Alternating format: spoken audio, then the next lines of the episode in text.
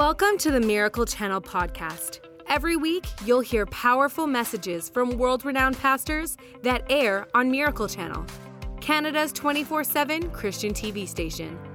And if you want to watch more of their messages anytime you want, check out our online streaming service, Corco Plus. Follow the link in our show notes to create a free account in three simple steps. Today on the podcast, you'll hear a message from Dr. Alicia Britt Chole. Dr. Chole is the host of The Sacred Slow, a teaching show that invites the audience to slow down and rediscover a consistent and more intimate relationship with God. Alicia is a skilled mentor, an award winning writer, and an international speaker. Let's dive into the message.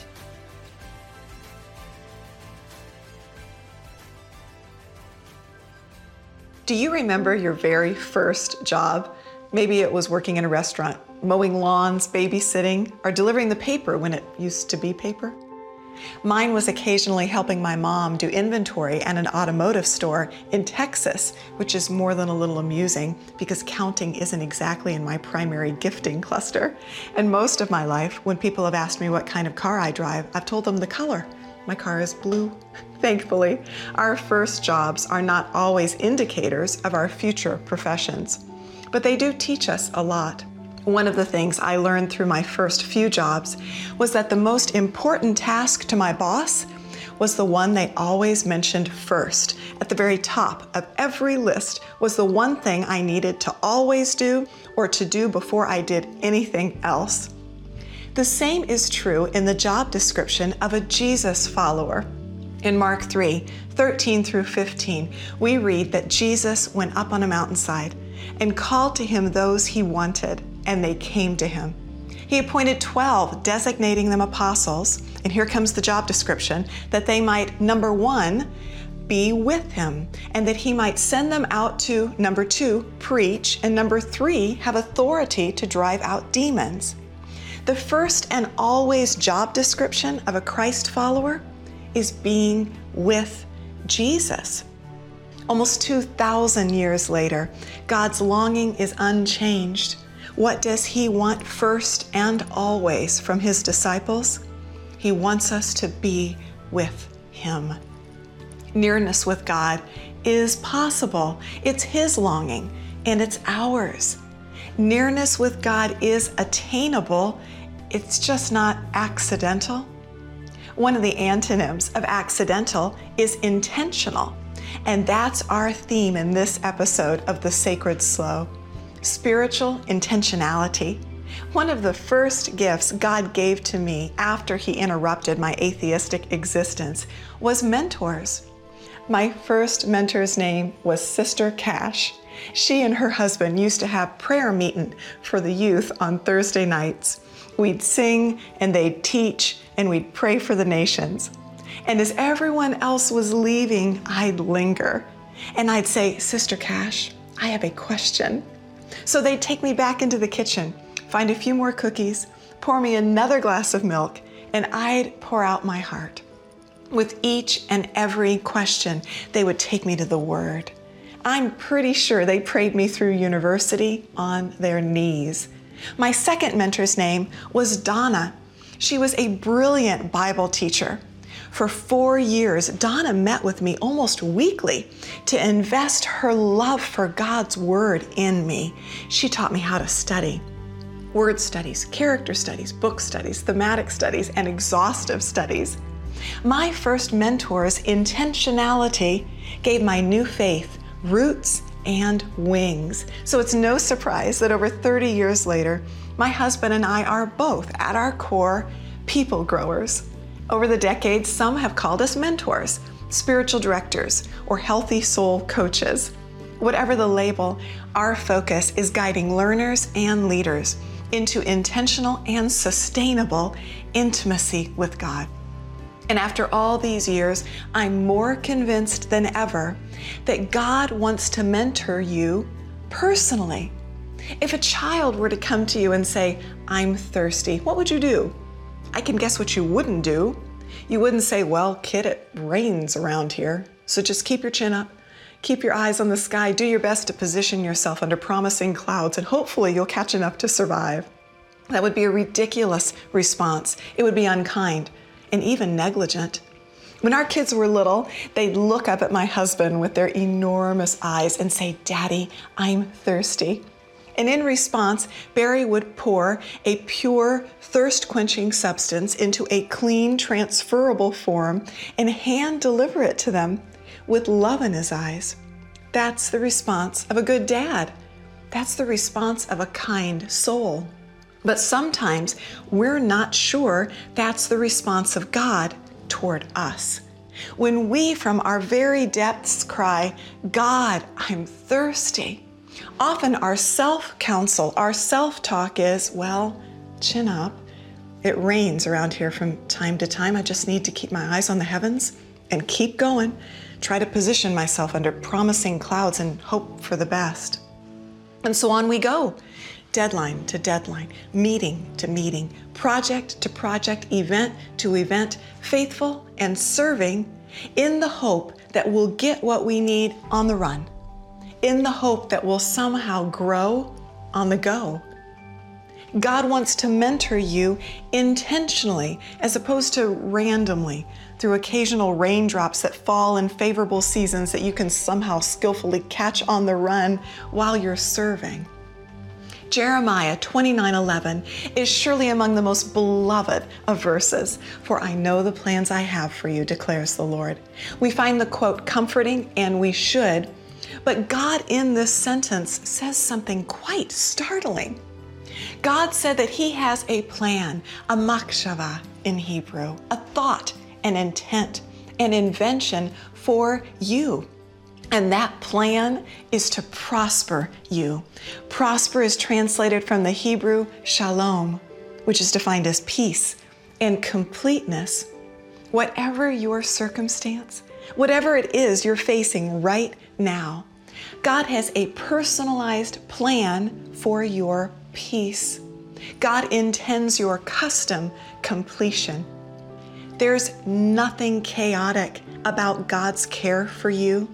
He is intentional toward you. And the hope of this entire Sacred Slow series is to grow the muscles of our intentionality toward God. One of the ways we grow our intentionality toward God is by developing the discipline of listening. Cover to cover, Genesis to Revelation, God calls His people to listen. And it's entirely okay if you just had a reaction to that sentence.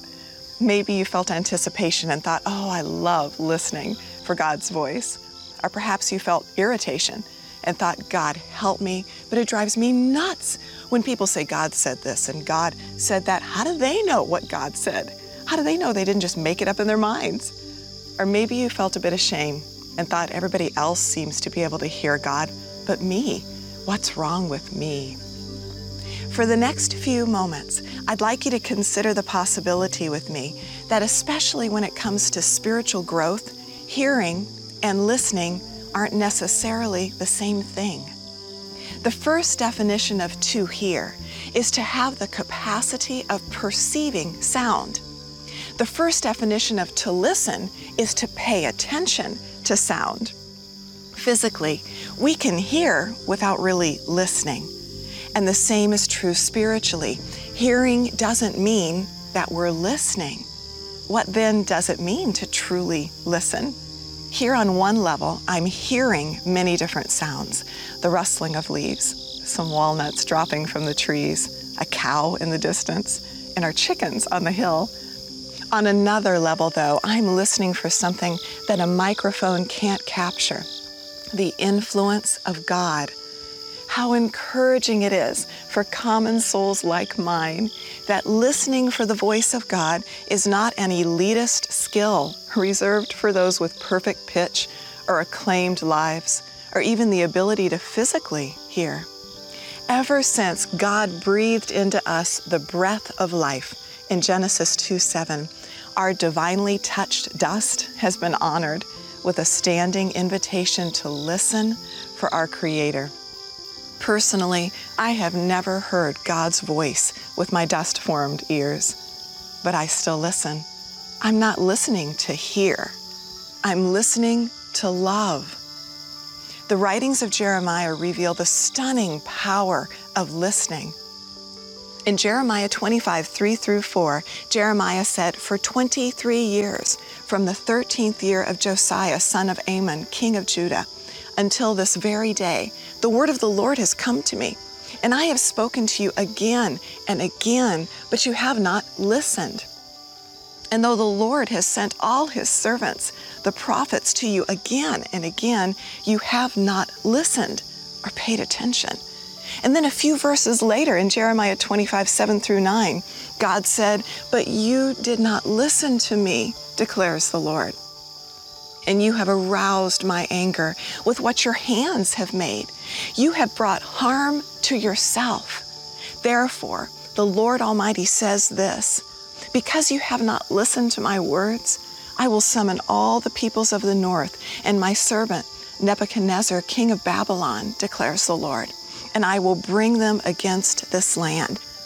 This is the flow of events revealed in Jeremiah 25. Not listening led to idolatry, and idolatry led to exile. Evidently, listening strengthens a soul to not bow down to idols. Listening safeguards a heart against spiritual adultery. But the choice to not listen is really a choice to postpone obedience. Not listening is perhaps the first symptom of lovelessness. Listening, on the other hand, is a posture of attentiveness. When we listen, we acknowledge and honor the presence of someone besides ourselves. Listening is a form of connecting, it nurtures a teachable spirit. Not listening is not.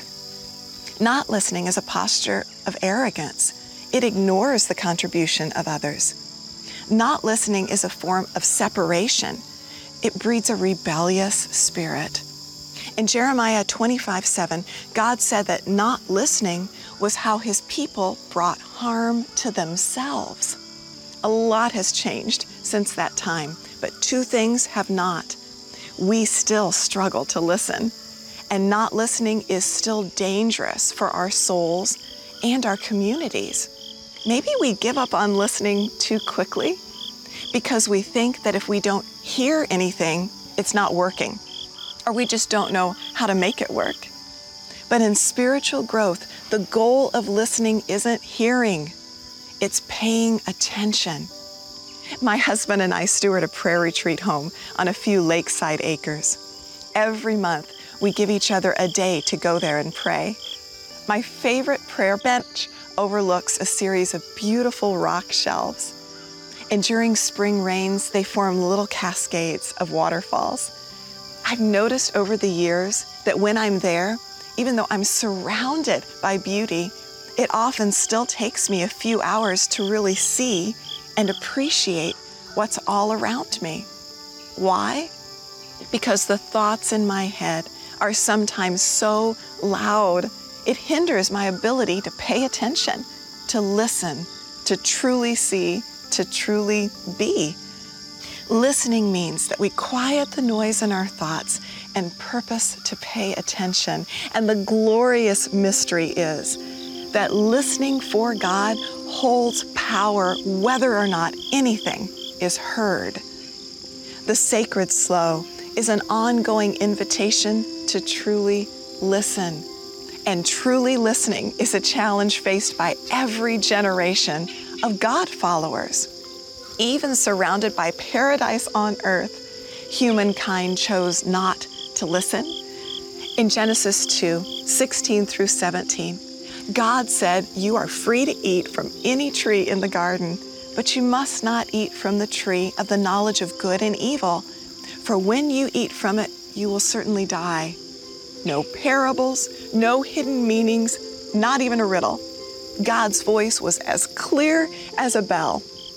Then Satan spoke the infamous, Did God really say? And with one well placed interrogative, the deceiver called into question Eve's ability to listen. His tactics today remain the same. but they're especially effective when we, like Eve, stand close enough to forbidden fruit for Satan to use it as a speaking prop. Adam and Eve had heard God's audible voice. They heard, but they didn't listen. So, what does it mean to listen to God? Listening is a posture of spiritual attentiveness. It's a spiritual discipline that says, God, I believe you are near. And I will honor you with my attentiveness, whether or not I ever hear you speak. Today, may we offer to God what He has already given to us abundantly intentionality as we gladly fulfill the first job description of a Jesus follower being with Him. Thanks for joining us today. Make sure you subscribe to this podcast to hear more messages from encouraging speakers that air on Miracle Channel and Corco. Rate this podcast and write a review if you haven't already. And share this message so others can be encouraged by this teaching too. We hope you were inspired by today's message. God bless.